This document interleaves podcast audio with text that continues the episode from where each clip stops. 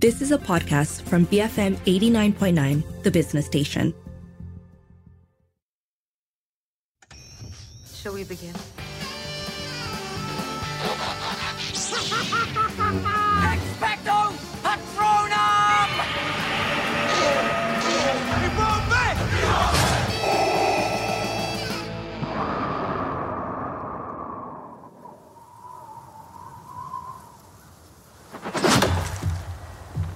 Why do you want to hunt? Because you all think that I can't. I saw a sign in the sky. I'm ready. Maui. Nita.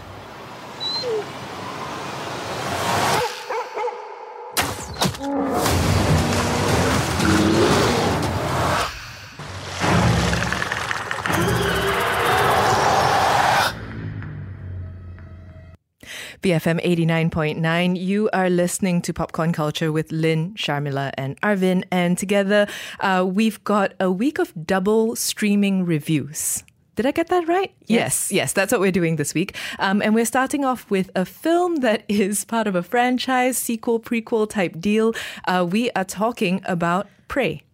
Guys, when I heard that there was a prequel to Predator, I will say straight up, this is not what I had in mind. And I will say that in the best of ways because I feel like if all you knew is that this was meant to be a prequel to Predator, you'd have a very, very different movie in mind.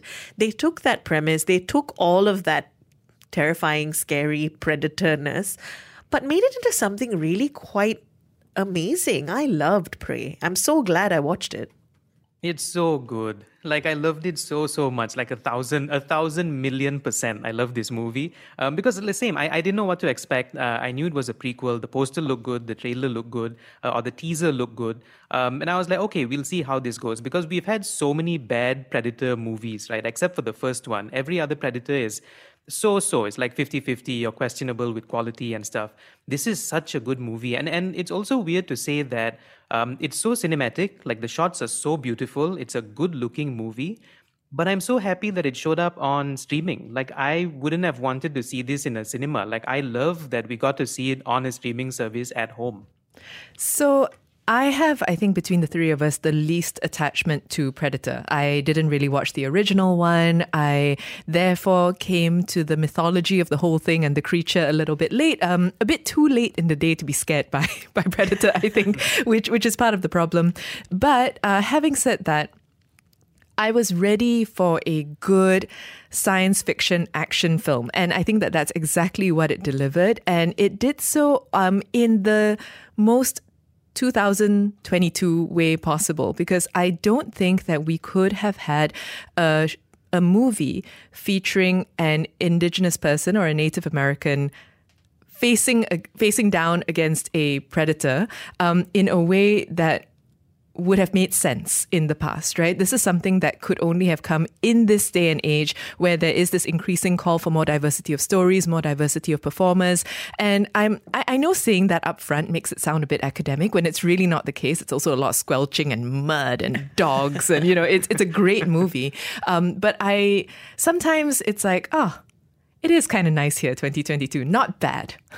You know, I would disagree with you slightly, Arvin, in the sense that while I'm glad this was on streaming, I would have loved to watch this in the cinema. And exactly for the reasons Lynn just mentioned the squelching and the, the clicking, um, the dread that you feel. And, and I think this movie is really quite clever because it knows you know what Predator is. It knows that it's not going to scare you anymore with the transparent appearing amidst the trees or the, the sound of the clicking. So instead, it plays with what you already know.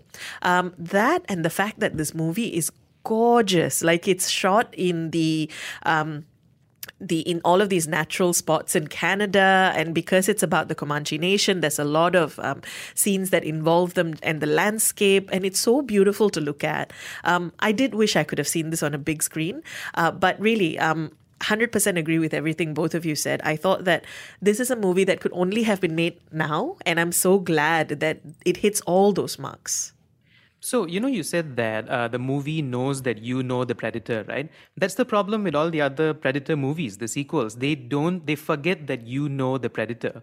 Um, so, like a lot of 90s kids, the predator was like my first uh, nightmare. We spoke about this off air. Um, I was so terrified of him. The first time it, it removes the helmet, like I couldn't get that face out of my head for weeks and weeks and weeks. Um, and then I instantly became like a huge fan afterwards. Like I thought it was very cool, like this creature who who hunts for sport and then has like a code.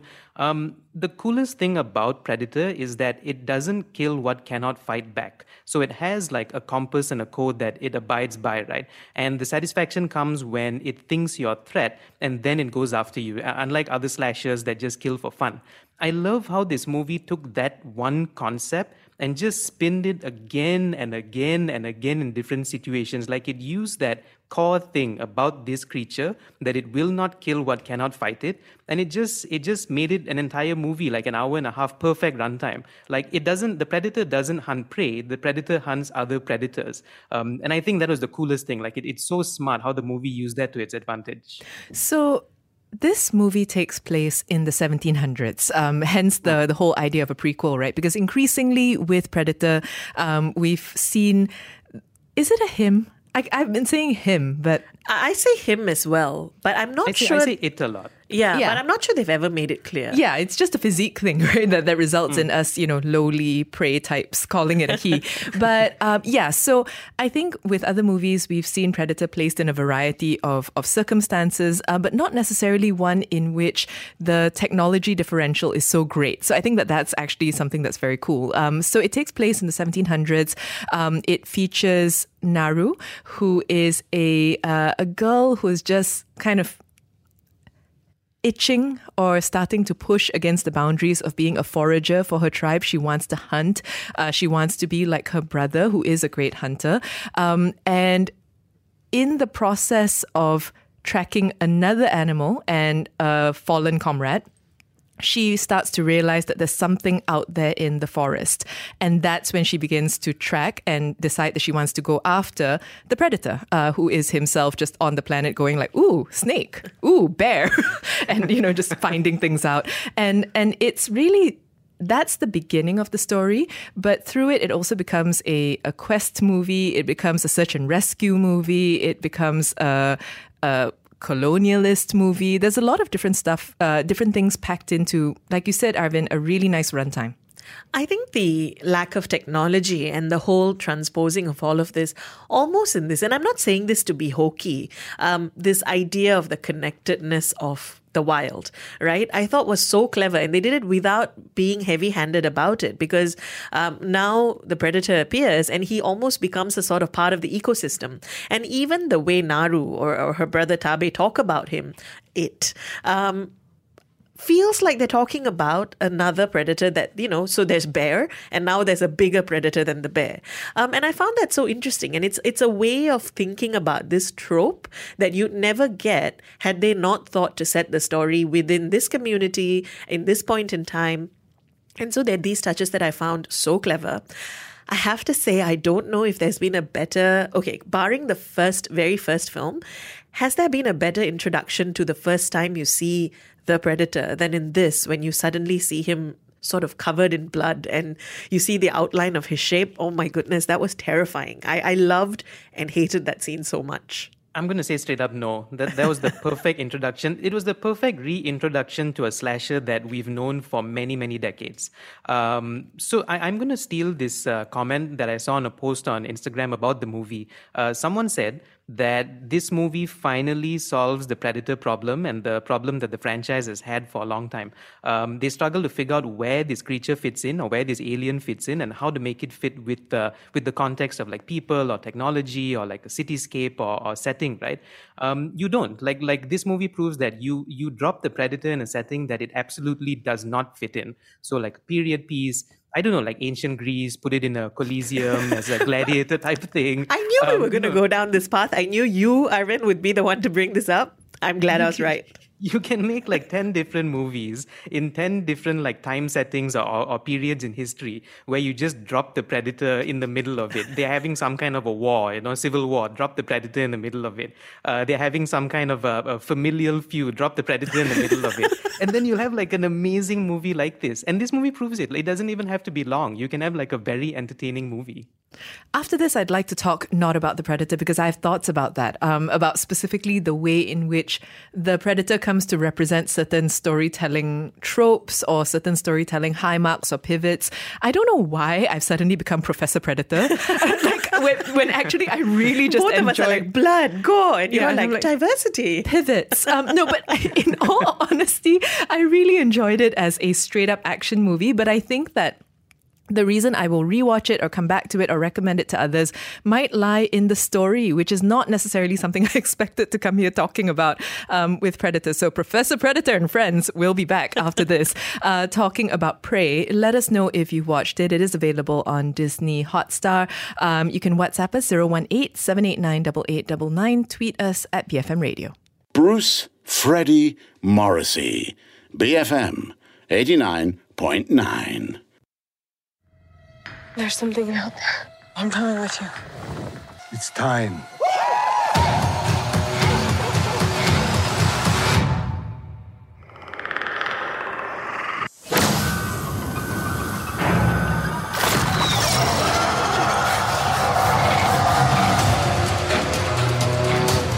It knows how to hunt.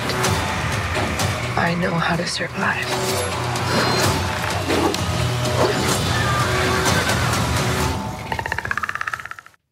BFM 89.9, you're listening to Popcorn Culture with Lynn, Sharmila, and Arvin, and together we are reviewing Prey, which is the latest installment in the Predator franchise, although it actually kind of predates all of them. It is set in the 1700s. It's the first time we assume that a predator arrives on our planet and has to face um, basically a brother and sister pair and some French people.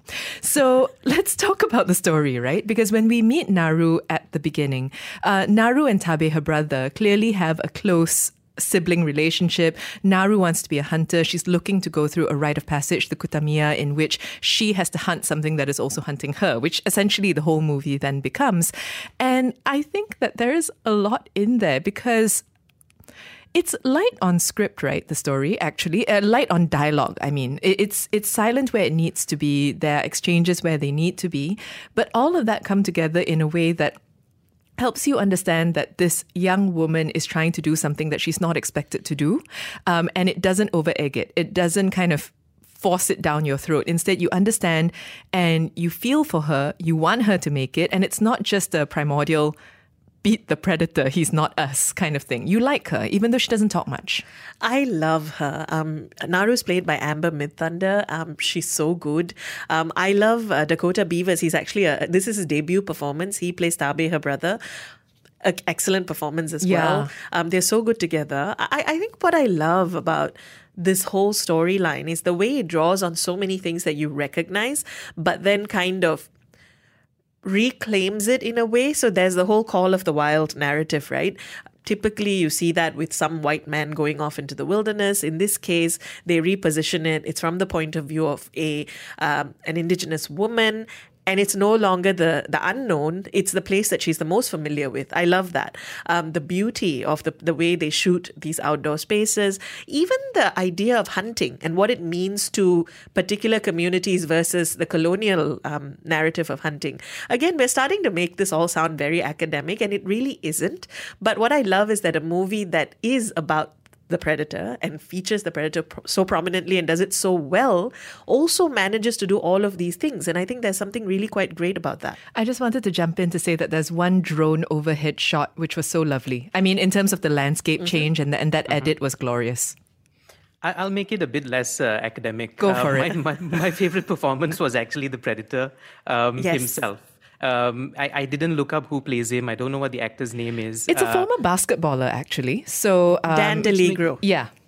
perf- Dane yeah, DiLiegro. Makes sense. Makes sense uh, because the physique and the body and the height and all right? So for me it was um, a lot of the older predator movies have him looking or have it looking very clunky because of the suit and the, The armor. the- yeah the guns and stuff. And you know that there's someone in a suit uh, in a lot of prosthetics. I, I love how uh, minimalist the predator's design is. I love how he moves. He's so uh, uh, fluid. And i also love the the fact that his mask and his helmet and, and the way he looks uh, sort of sort of meshes with the time that he's in this is you know this is from a different setting than the a lot more skin movie, and right? bone than it is steel, right? Which is really interesting.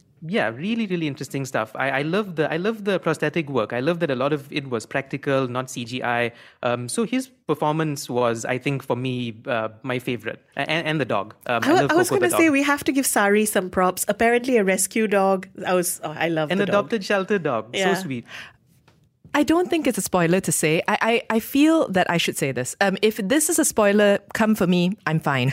Um, because if other people are like me, then there is one thing that's going to keep you. Um, that's going to make it difficult for you to watch this movie and to focus on the thing in the way that you need to focus on. So I'm just going to say that you meet a dog and the dog makes it. I, I don't care if that's a spoiler. I just think that you need to know this. No, people need to know this because I spent three quarters of the movie traumatized that hoping that they don't kill the dog. That's Yeah, the thing. yeah, and, same, and so same. look, I know I know that we are spoiler sensitive. Usually we try to avoid any and all, but I knew coming in today that I was going to say this for people like me, for those of us who can't focus if there's an animal who's at risk. Um so yeah, the dog makes it. And I want also this is both of you's version, is it, of like not professoring professoring it.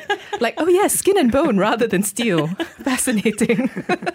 um, also, the fact that um, the fact that there's such a huge focus on intelligence, on strategy, on the part of the humans, I thought was really uh, was really nice to see. Again, not something that we don't have a monologue, right? Uh, we don't have somebody standing up and making some big speech. This happens in small exchanges, but I appreciated it. I, I like that we can't out brute out brute force the predator. It's just not going to happen. Well, actually, I rewatched the very first Predator right before watching Prey, just you know for a refresher. I terrified myself all over again, um, and I really liked how they called back to it. I mean, um, we forget how the first film also was never really about outmatching the Predator in terms of strength. It was actually figuring out how this this thing hunts and then outsmarting it. There's also a great callback to the whole Arnie covering himself in mud scene, which I loved. Um, uh, there there are just lots of things here for fans. I think that that they'll take a lot of pleasure in, uh, but it doesn't do it for no reason except to call back. So I, I wanted to get you guys' uh, uh, thoughts on this. So obviously, the movie has a message about gender equality, right? Um, and for me, and Lynn, you touched on this a bit uh, before, but for me, I thought it was poorly done and very on the nose um, and kind of unnecessary because when the predator's around you're already an underdog just being human um, and i don't i didn't like the way the movie sort of made her an underdog of an underdog because of the gender right because for me going in my my approach was she's already a warrior. She is protecting her tribe from this alien uh, um, invader or hunter, whatever it is. Um, and then I not once did I think or did, it didn't cross my mind that she's a, a warrior who's a woman until the movie pointed it out for me again and again and again with their jokes and their jabs. So I was like, but why? It could have been like a default setting, right? I get the underdog story. I, I know that you know you have to tell these stories and stuff, and maybe I'm seeing it from uh, a male lens. I'm watching it as a guy, and not the the right judge for whether these things work. But for me, it was it was a bit cheesy, la, and I thought it was done. It was poorly handled. Um, So I I think for me, uh, one thing I will say is, however. However, you think this movie is going to go, it probably will go that way.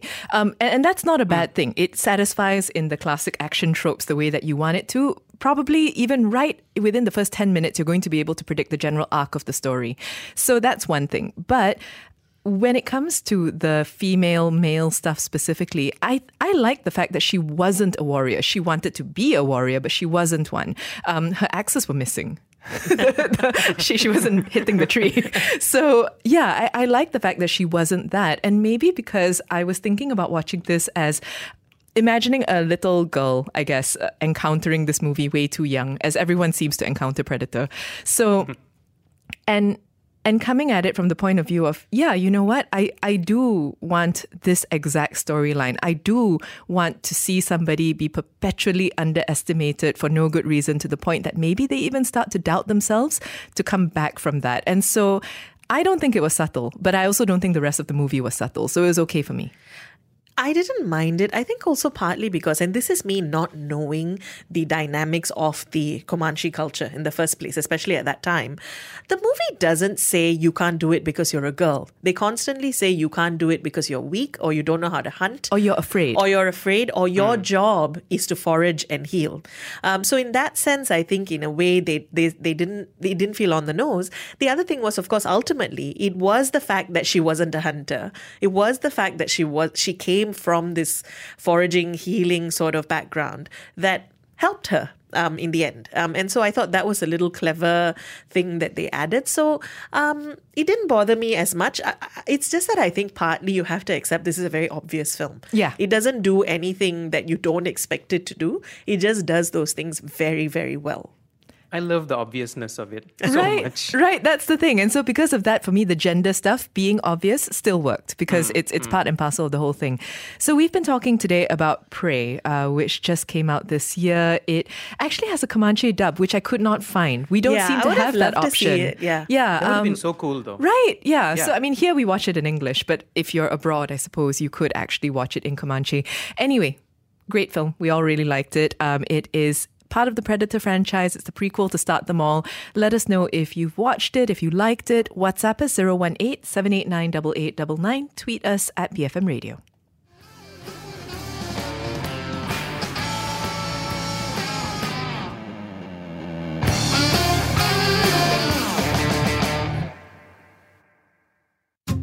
You have been listening to a podcast from BFM 89.9, the business station. For more stories of the same kind, download the BFM app.